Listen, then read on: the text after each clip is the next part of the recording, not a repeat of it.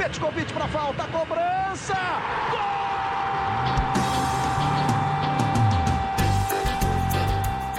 Está entrando no ar o podcast, sabe de quem? Do Flamengo! Do rubro-negro, da nação, é o GE Flamengo.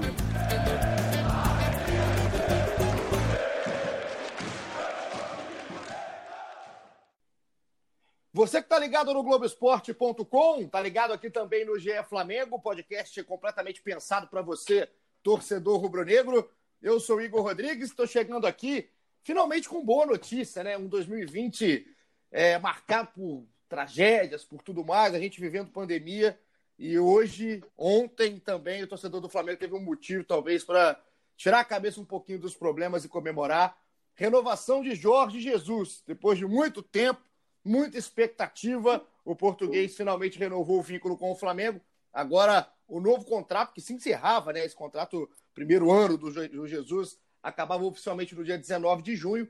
E agora tem mais um ano, vai até junho de 2021. O português, o Mister, segue no Flamengo. E para a gente não perder nada do que foi essa negociação, todos os detalhes desse novo contrato do Jorge Jesus com o Flamengo, hoje temos um especial aqui sobre tudo que envolveu essa novelinha portuguesa aqui no Brasil com os setoristas do Flamengo, Cahê Mota e Felipe Schmidt. Cahêzinho, a gente tá gravando isso cedo, hein? Ter Cahê Mota acordado pela manhã é uma raridade, então seja muito bem-vindo, Cahê. Suas primeiras impressões, seus primeiros comentários sobre a renovação do Mister. Então, acho até que minha voz vai estar diferente aqui, vai estar mais de locutor de novela mexicana aqui, porque eu acabei de acordar realmente. Mas é isso, um 2020 que começou, a gente até para relembrar, parece que faz tanto tempo, né? Começou com muitas notícias boas para a torcida do Flamengo, muitos títulos, é verdade. Muitas boas atuações, que parece que isso já faz 87 anos, né, que tudo aconteceu, de tanta quarentena que a gente está vivendo, e agora essa novela, uma novela até curiosa, né, cara? Porque a gente, se for parar para pensar, qualquer curso normal de negociação, a gente tem ainda mais 15, entre 15 e 20 dias em vigor do contrato atual do Jesus. Então, assim, por tudo que o Jesus desperta, criou-se uma ansiedade por essa renovação que é até desnecessária. Acho que até o próprio Flamengo fomentou isso, porque começou muito cedo essa conversa, mas ainda está totalmente dentro do prazo e o Flamengo agora consegue chegar a esse acordo que já estava encaminhado há muito tempo, a partir do momento que as duas partes já tinham manifestado uma para a outra o desejo de continuar essa parceria, de renovar, mas aí tinha muito detalhezinho, muita aresta para ser parada, e agora tudo definido, pelo menos até junho de 2021. Se um Real Madrid da vida, Barcelona, Juventus ou Goitacás não procurarem Jorge Jesus continua no Flamengo até maio de 2021. Então esse aí é o primeiro comentário do setorista que está acordando. No momento acordei o Caê numa maldade antes das 10 da manhã. Mas a gente tem muita coisa legal para falar para o torcedor do Flamengo. Verdade, cara, o ano começou com título, né? Começou com título de Recopa, também teve título de Taça Guanabara. É porque a gente está vivendo tão intensamente esse momento de pandemia que parece realmente que tem muito mais tempo, né, Schmidt? Também chamando você aqui para o papo, esse contrato, né? Essas arestas que foram aparadas no contrato do Jesus com o Flamengo. O que o torcedor tem que ficar ligado, né? Porque tudo bem, é um novo vínculo, mas quais foram, né, os pedidos do Jesus? Quais que foram aí os pontos para que esse casamento tivesse um final feliz mais uma vez, até num tempo, como bem disse o Caê, um tempo até abreviado. Bom dia para todo mundo, né? Você não precisou me acordar, né? Porque eu sou o setorista que acorda cedo, por causa da filhinha de 2 anos. Cara, como o Caê disse, assim, é uma novela que a maioria já sabia qual seria o final, né? Só faltou mesmo ver os detalhes. A gente viu que o Jesus, apesar de ter manifestado o desejo dele de renovar, ele tinha certas condições, e a principal delas é ter uma possibilidade de ir para um grande clube da Europa, né?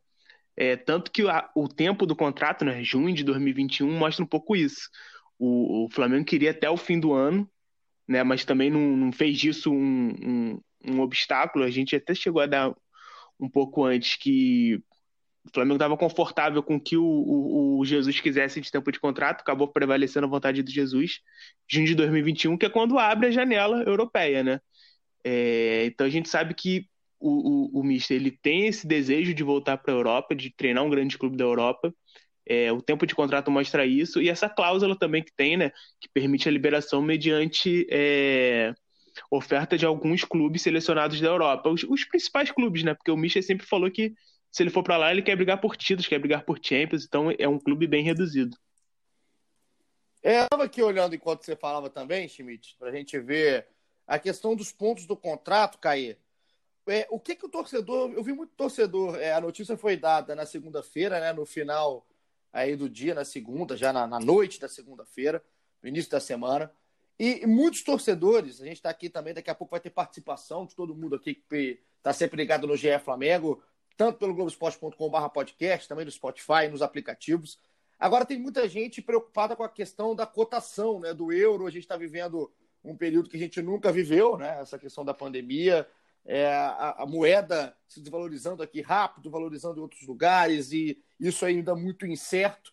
E essa questão da cotação, né? Parece, pelo que pelo menos a gente leu aqui de notícias colocadas pelo Globoesporte.com, com vocês sempre na linha de frente, que a cotação vai ser respeitada. A cotação do dia vai ser a cotação do pagamento do Jorge Jesus.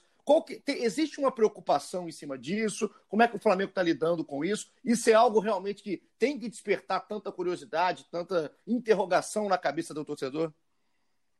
Então, na verdade, assim, o torcedor, às vezes, ele tem uma mania de querer ser analista financeiro, econômico da sociedade. Assim, é uma coisa que eu particularmente, até como repórter, assim, claro que a gente tem que monitorar a questão de balanço e tudo mais, toda a responsabilidade financeira dos clubes, mas a gente tem que partir do princípio que os clubes também têm noção, ou deveriam ter, do esforço que eles vão fazer ou não nessa questão. Assim. Então, acho que um dia como foi a terça-feira, com o anúncio da renovação, o torcedor ainda se preocupar com parte de que o que vai gastar, o que não vai gastar, eu acho que isso é uma responsabilidade que cabe aos dirigentes, e aí a gente tem que ficar em cima e cobrar se, de repente, daqui a um ano, ou 2 anos, ou 3, essa decisão, esse esforço vier a colocar em risco ou a colocar por água abaixo toda a reestruturação financeira e administrativa do Flamengo. Então, assim, acho que realmente a gente vê movimentos nas redes sociais de uma preocupação, mas será? E o que é?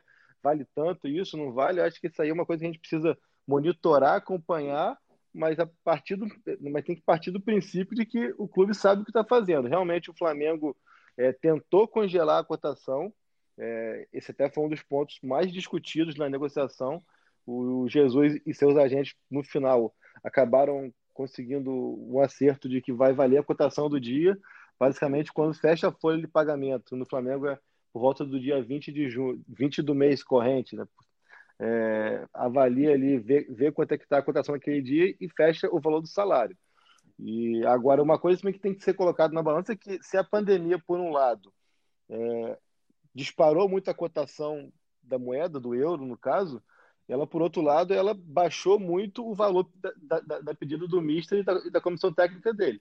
A gente até evita muito falar em valores, a gente tem até por conceito no Globoesporte.com evitar essa questão, mas por ser um tema tão importante, numa negociação tão importante, a gente acabou abordando e citando, abrindo valores nessa conversa do Jorge Jesus. O contrato foi fechado por cerca de 4 milhões de euros, a gente até fez uma conversão para o real na reportagem, por ser a nossa moeda aqui no Brasil, mas é bom deixar claro que o contrato, o acerto, foi feito em euros, então isso vai depender muito da cotação da época, só que se fechou por 4 milhões um ano, sendo que o pedido inicial lá em março, quando começou a negociação pré-pandemia, era de 6,5 para 6.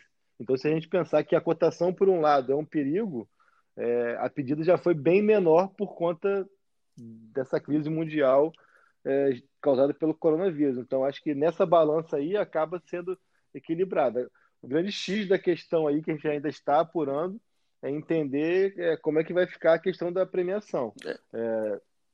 Eu tive acesso aqui à folha de pagamento de prêmios do ano passado, e somando comissão técnica portuguesa mais o Jesus, são 21 milhões de gastos pelos títulos da Libertadores e do Brasileiro.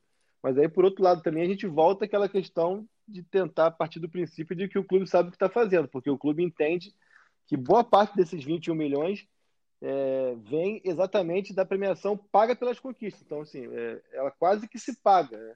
Porque a partir do momento que você é campeão Libertadores, você tem uma premiação da Comembol, do Brasileiro tem uma da CBF, e o Flamengo praticamente destina quase todo esse valor para premiações.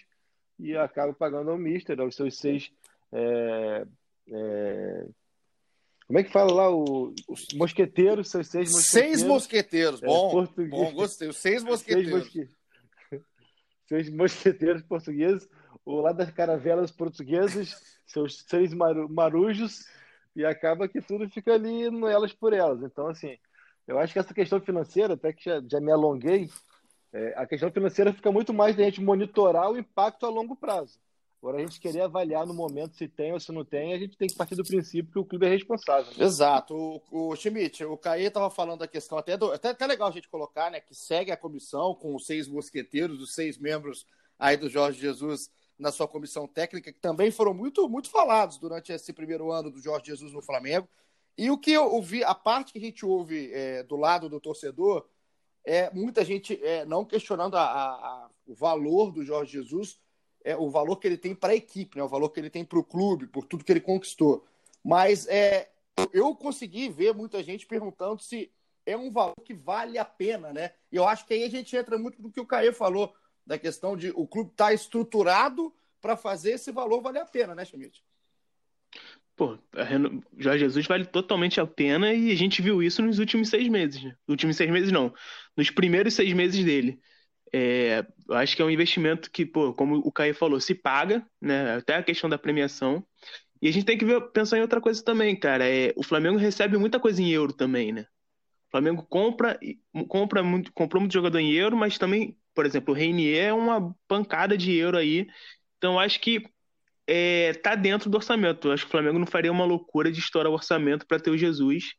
E acho que até essa pandemia ajudou, né? Porque baixou o preço dele, possibilitou essa renovação, então acho que parte financeira é tranquila e, vale completamente a pena.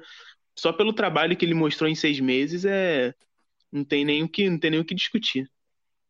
A gente estava aqui falando de questão de bastidor. E assim, Paulinho, perdão, aqui, só te interromper, mas já te interrompendo, como diria João Soares com a mãozinha no seu braço, cara, caro é não ganhar, né? Pra quem é campeão, nada é exatamente caro. O negócio é isso. Então, se ganhar tudo de novo que ganhou no ano passado, qualquer valor vale a pena. Exato. O tanto que o Flamengo já gastou aí de dinheiro contratando, jogou no lixo, cara. Acho que querer questionar o valor do Jesus... E só o que ele trouxe pro clube, assim, eu acho até difícil que ele fique mais tempo do que esse contrato novo. Mas só o legado que ele deixa, o impacto que ele deixa, a transformação que ele fez no Flamengo, para mim já vale tudo isso. Seria um investimento de longo prazo, né? Só o legado dele no Flamengo. E até, Schmidt, a questão de se pagar, né? Não só por títulos, mas até questão de dinheiro mesmo. O Pablo Mari, por exemplo, jogou o Pablo Mari, né, com Jesus, e a venda que o Flamengo fez, o próprio Reinier, o jeito que foi colocado, tudo na batuta aí do Jesus. E bilheteria também, né? É um cara que faz um time jogar bonito, que faz time jogar bem, e isso traz público. Então tem várias consequências, né? Ter o Jesus, e esse dinheiro do Jesus ele paga de várias formas. A gente é curioso.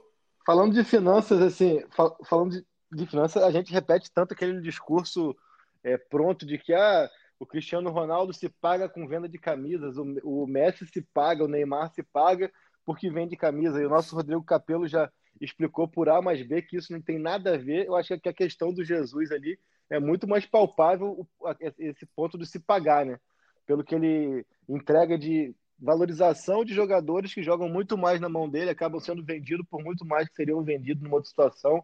Como o Felipe falou, de bilheteria, pelo público que traz, pelo impacto que ele traz. Assim, o Flamengo, naturalmente, sempre foi uma potência de torcida, de encher estádio, mas ano passado foi ainda mais especial e muito disso vem do Jesus, sim, pelo carisma dele, não só pela performance, mas também pelo carisma dele ali como personagem, vendo as conquistas. Então, assim, eu acho que a gente tem bastante coisa mais legal de discutir do que o gasto ou não, porque essa questão, repito, cara, o dinheiro é do clube, o clube sabe o que faz. Se daqui a pouco lá, quando vier o balanço de 2021 lá em dezembro, ou de primeiro trimestre de 2022, a gente vê lá, o Flamengo triplicou a sua dívida para pagar o Jesus. Aí a gente vai discutir, vai falar, e aí?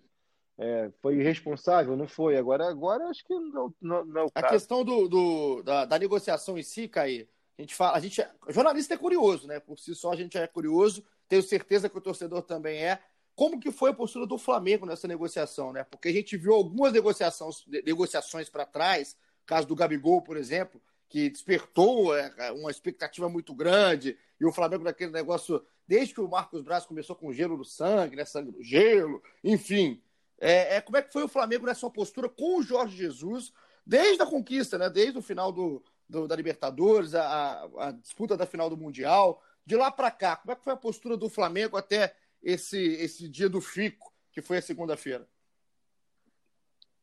O Flamengo, pelo menos no que a gente tem de informação e que pessoas que participaram das negociações sempre passaram para a gente, o Flamengo sempre foi muito claro, mas também muito firme, né? Foi um clube que sempre deixou muito claro a questão da importância do interesse do Jorge Jesus para a história e para o futuro do Flamengo também, breve pelo menos, né? Porque aí é um outro ponto de discussão que a gente pode trazer do a longo prazo, que até o Caio Ribeiro trouxe o debate ontem no Troca de Passos com a gente, sobre o legado realmente que fica pro clube, além dos títulos, que não que o título seja pouca coisa, mas depois a gente discute isso, porque ele, quando foi embora também, ele leva embora todo mundo, né? Não deixa nada nesse sentido.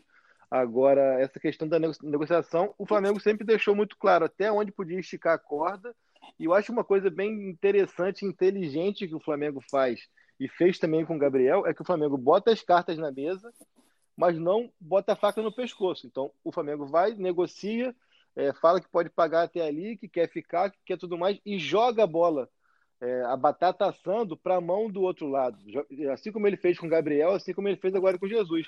Então, se por acaso desse errado, não ficaria muito naquela assim, mas o Flamengo fracassou na negociação, ficaria muito mais aquela impressão de que o Gabriel não quis ficar, ou Jesus não quis ficar. Eu acho isso muito inteligente, porque o clube também acaba não ficando tão exposto no sentido de que não fez esforços, ou de que não se preocupou, tudo mais. E acaba que eu acho que isso interfere muito no psicológico, na forma de condução e até na forma como a torcida observa e acompanha. Tanto do Gabriel quanto do Jesus, ficou uma expectativa por meses muito mais da resposta dos dois do que da negociação em si. Eu acho isso muito inteligente para o desenrolar. Tinha uma pressão, né, Schmidt? Eu acho que assim, tem muito a ver também com o atual momento financeiro do Flamengo, né? O Flamengo pode se portar desse jeito também, tem essa capacidade. É um clube que, largou muito na frente em questão de estrutura, de parte financeira.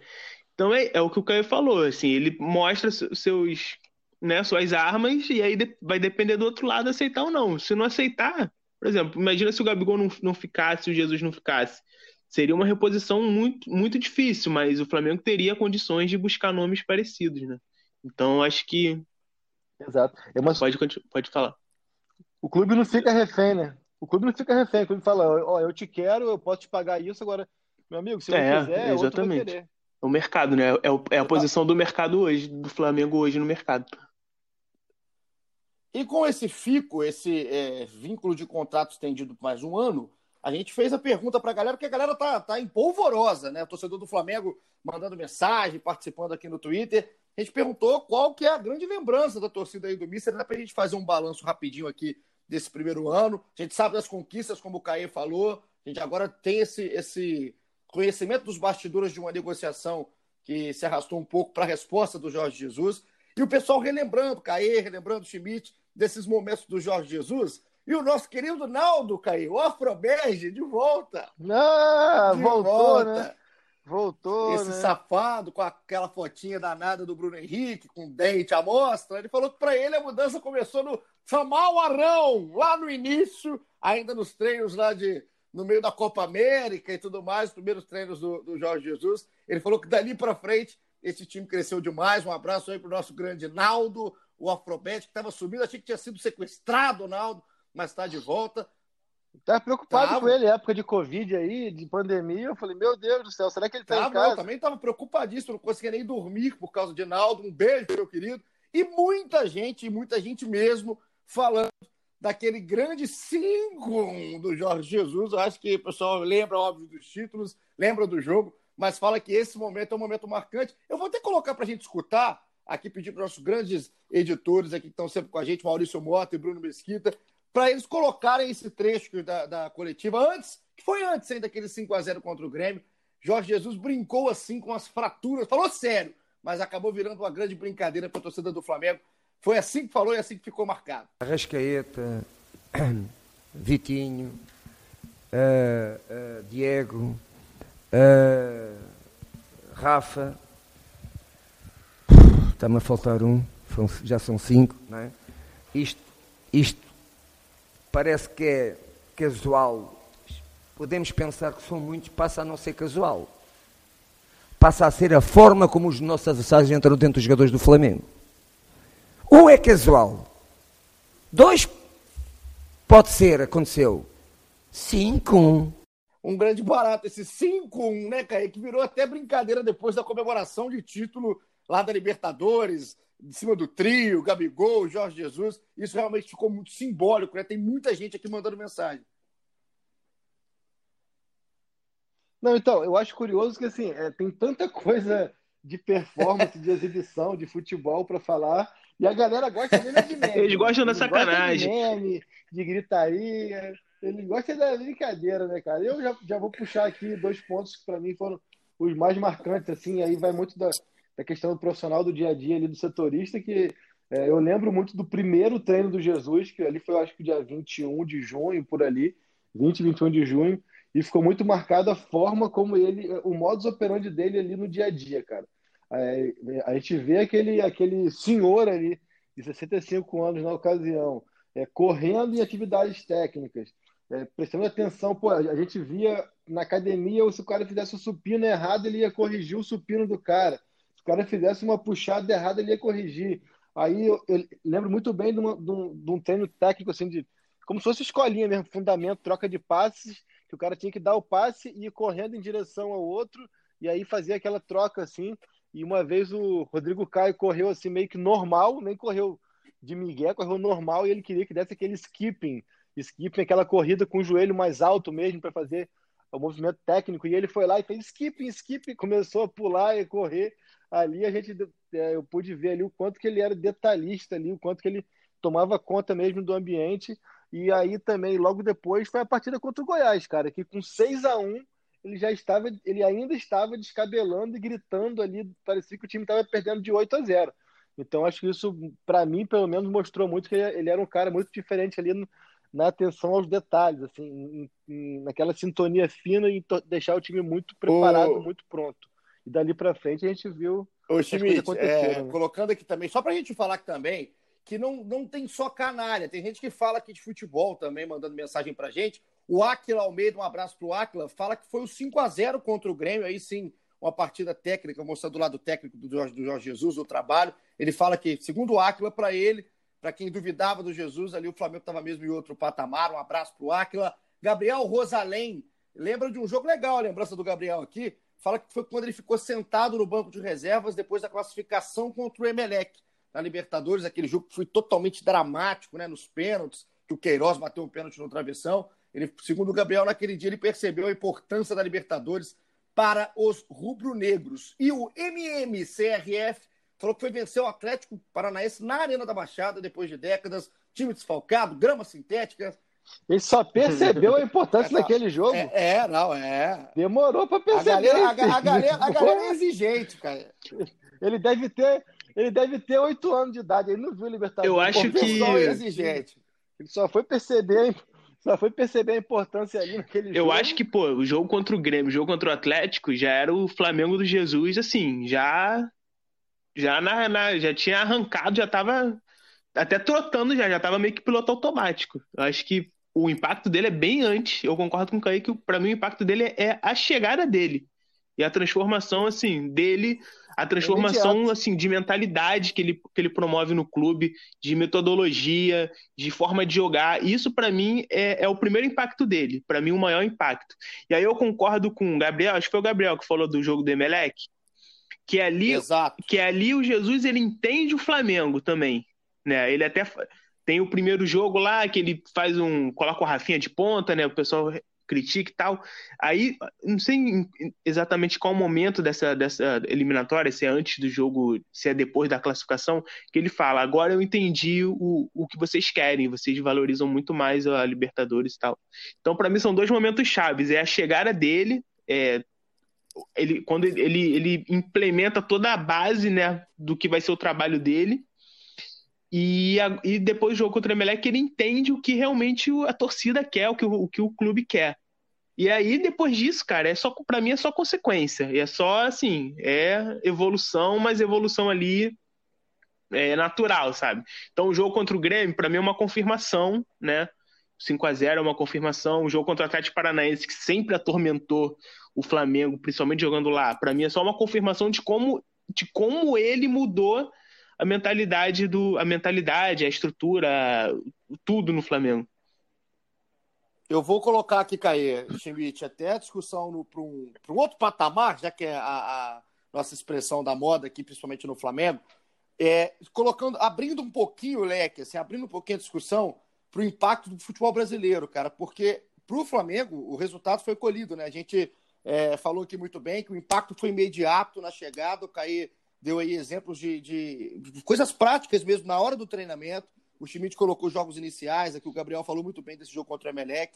E é a questão um pouco mais aberta do futebol brasileiro, como é que esse cara agora mudou o patamar da cobrança que a gente tem do nível de trabalho dos outros times, não só do Flamengo, do nível de exigência que os próprios torcedores dos outros times agora cobram, porque o Flamengo, se for parar para pensar, o que ela fez no Flamengo, o Santos, 1 ano atrás, o Santos tinha Bruno Henrique, Gabigol e o Rodrigo, jogador do Real Madrid, como trio de ataque. E não rendia, né? O Santos não conseguia render com esse trio de ataque. A gente tinha uma ideia formada, talvez, que o Grêmio do Renato era o grande time do futebol brasileiro e se mostrou um time muito copeiro, um time vitorioso. Mas se você for comparar o nível de apresentação, o nível de jogo, de futebol, o Flamengo conseguiu massacrar o Grêmio, assim, sem deixar a menor dúvida. O Palmeiras também era muito falado pelos títulos brasileiros, também bateu no Palmeiras, tanto no Maracanã quanto fora de casa. Então, o Jorge Jesus ele foi minando algumas certezas que o futebol brasileiro estava enraizando, certezas erradas, né? Certezas completamente infundadas. Eu acho que esse impacto, não só no Flamengo, mas também no futebol brasileiro como um todo, para mim é o grande recado, a grande mensagem que a gente tem do Jorge Jesus nesse primeiro ano, e espero que seja essa mensagem também que ele faça, que seja realmente um legado aí no seu próximo ano. Queria saber o que vocês esperam e o que vocês acham que vai mudar a partir desse primeiro ano do Jorge Jesus no Brasil. Eu acho curioso que a gente fala muito do impacto, né, cara? E como que aqui muitas vezes a gente vê as coisas de modo geral, nem só esportivas, mas sociais, acontecerem por movimento de manada, assim, né, cara? Um faz e todo mundo quer seguir uma manada, assim, quer seguir uma linha de raciocínio, de atuação, de execução. E eu acho muito interessante a gente reforçar aqui o quanto que o Jorge Jesus é autossuficiente, né? Então ele chegou aqui com as suas convicções, com a sua maneira de trabalhar. Ele mesmo fala muitas vezes que ele é autodidata, que ele mesmo pensou em muitas situações. O trem tá passando aí em Juiz de Fora. Mandar um alô aí pro trem o trem das 11, que passa na casa do Paulinho todo dia, diariamente. Mas é isso, ele é muito autossuficiente. Então, assim, é curioso a gente pensar no impacto que ele vai ter no futebol brasileiro, no quanto que as pessoas podem segui-lo, sendo que ele é tão autossuficiente e ele não se preocupa com ninguém, né, cara? É uma característica, assim, que a linha é muito tênue entre a arrogância e a autossuficiência ali. Eu acho que ele ainda é muito autossuficiente mesmo, por mais que algumas entrevistas dele tenha gerado controvérsia e tal, assim, mas eu acho que ele é muito sincero, muito honesto e muito convicto da forma de trabalhar dele. E para mim, a grande palavra, por mais que seja clichê, para definir tudo isso, é a intensidade, cara. Eu acho que a intensidade que ele trouxe para o futebol brasileiro é outra, assim. Ele é um cara que ele consegue misturar muitas valências, a parte técnica, tática e física. É um time que marca em cima, que tem sede de gol, que tem, faz 1, faz 2, faz 3 e vai querer fazer 5 como contra o Grêmio, 6 como foi contra o Avaí, contra o Goiás e tal.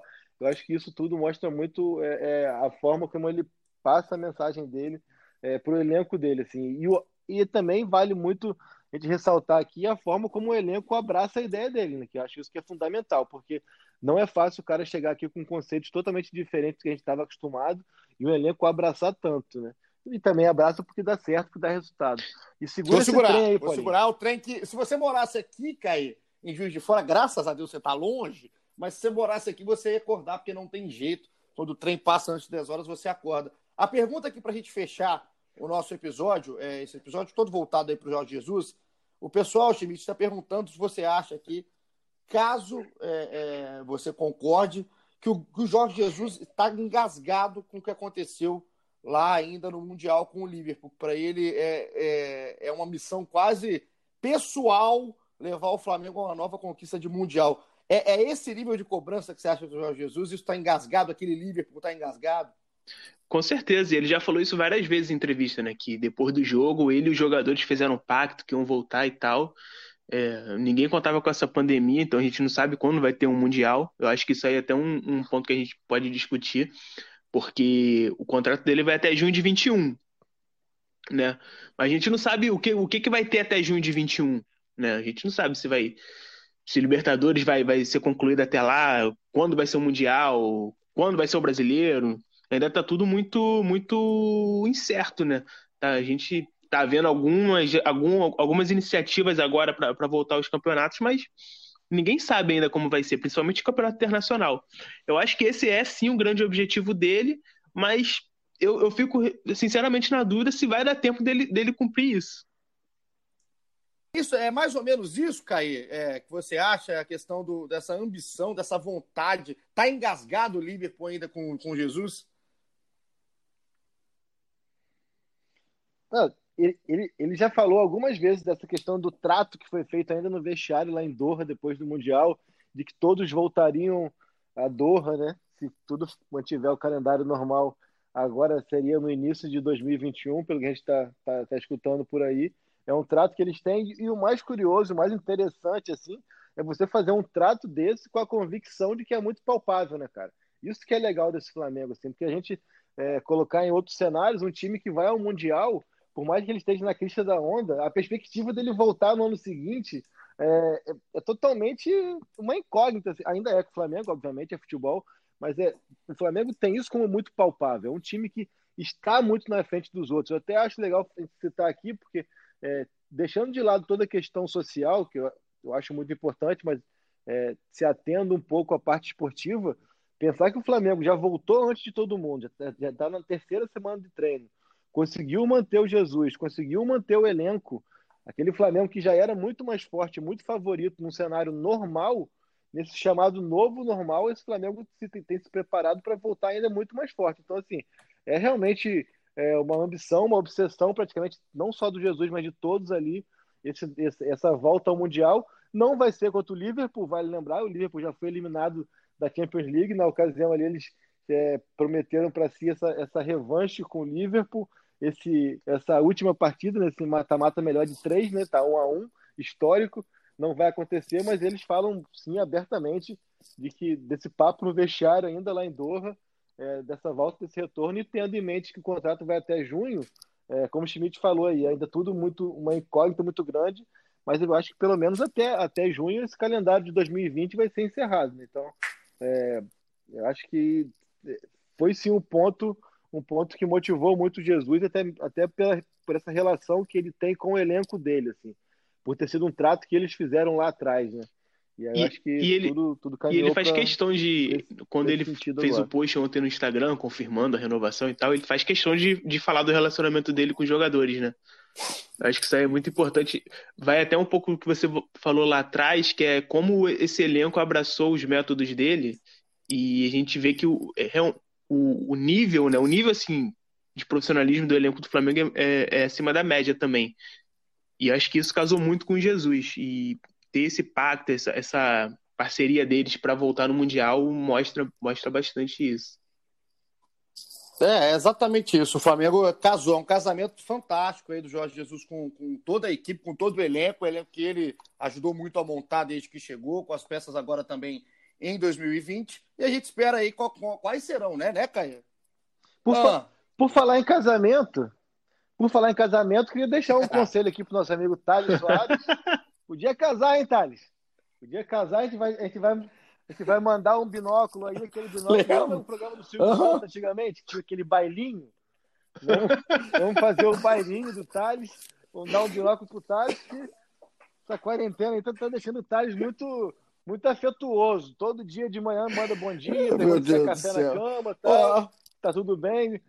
Vai dormir, pergunta se dormiu bem. Thales Soares, o nosso monsenhor, que tem 97 anos já de carreira. Um beijo pro nosso grande Thales. Beijo pra Cahê Mota também, Felipe Schmidt. Aí no nosso especial Jorge Jesus, daqui da Renovação. Você que participou com a gente, estava aqui até agora. Todo mundo que tá sempre ligado aqui com a gente. Voltaremos a qualquer momento para falar de mais temas do Flamengo.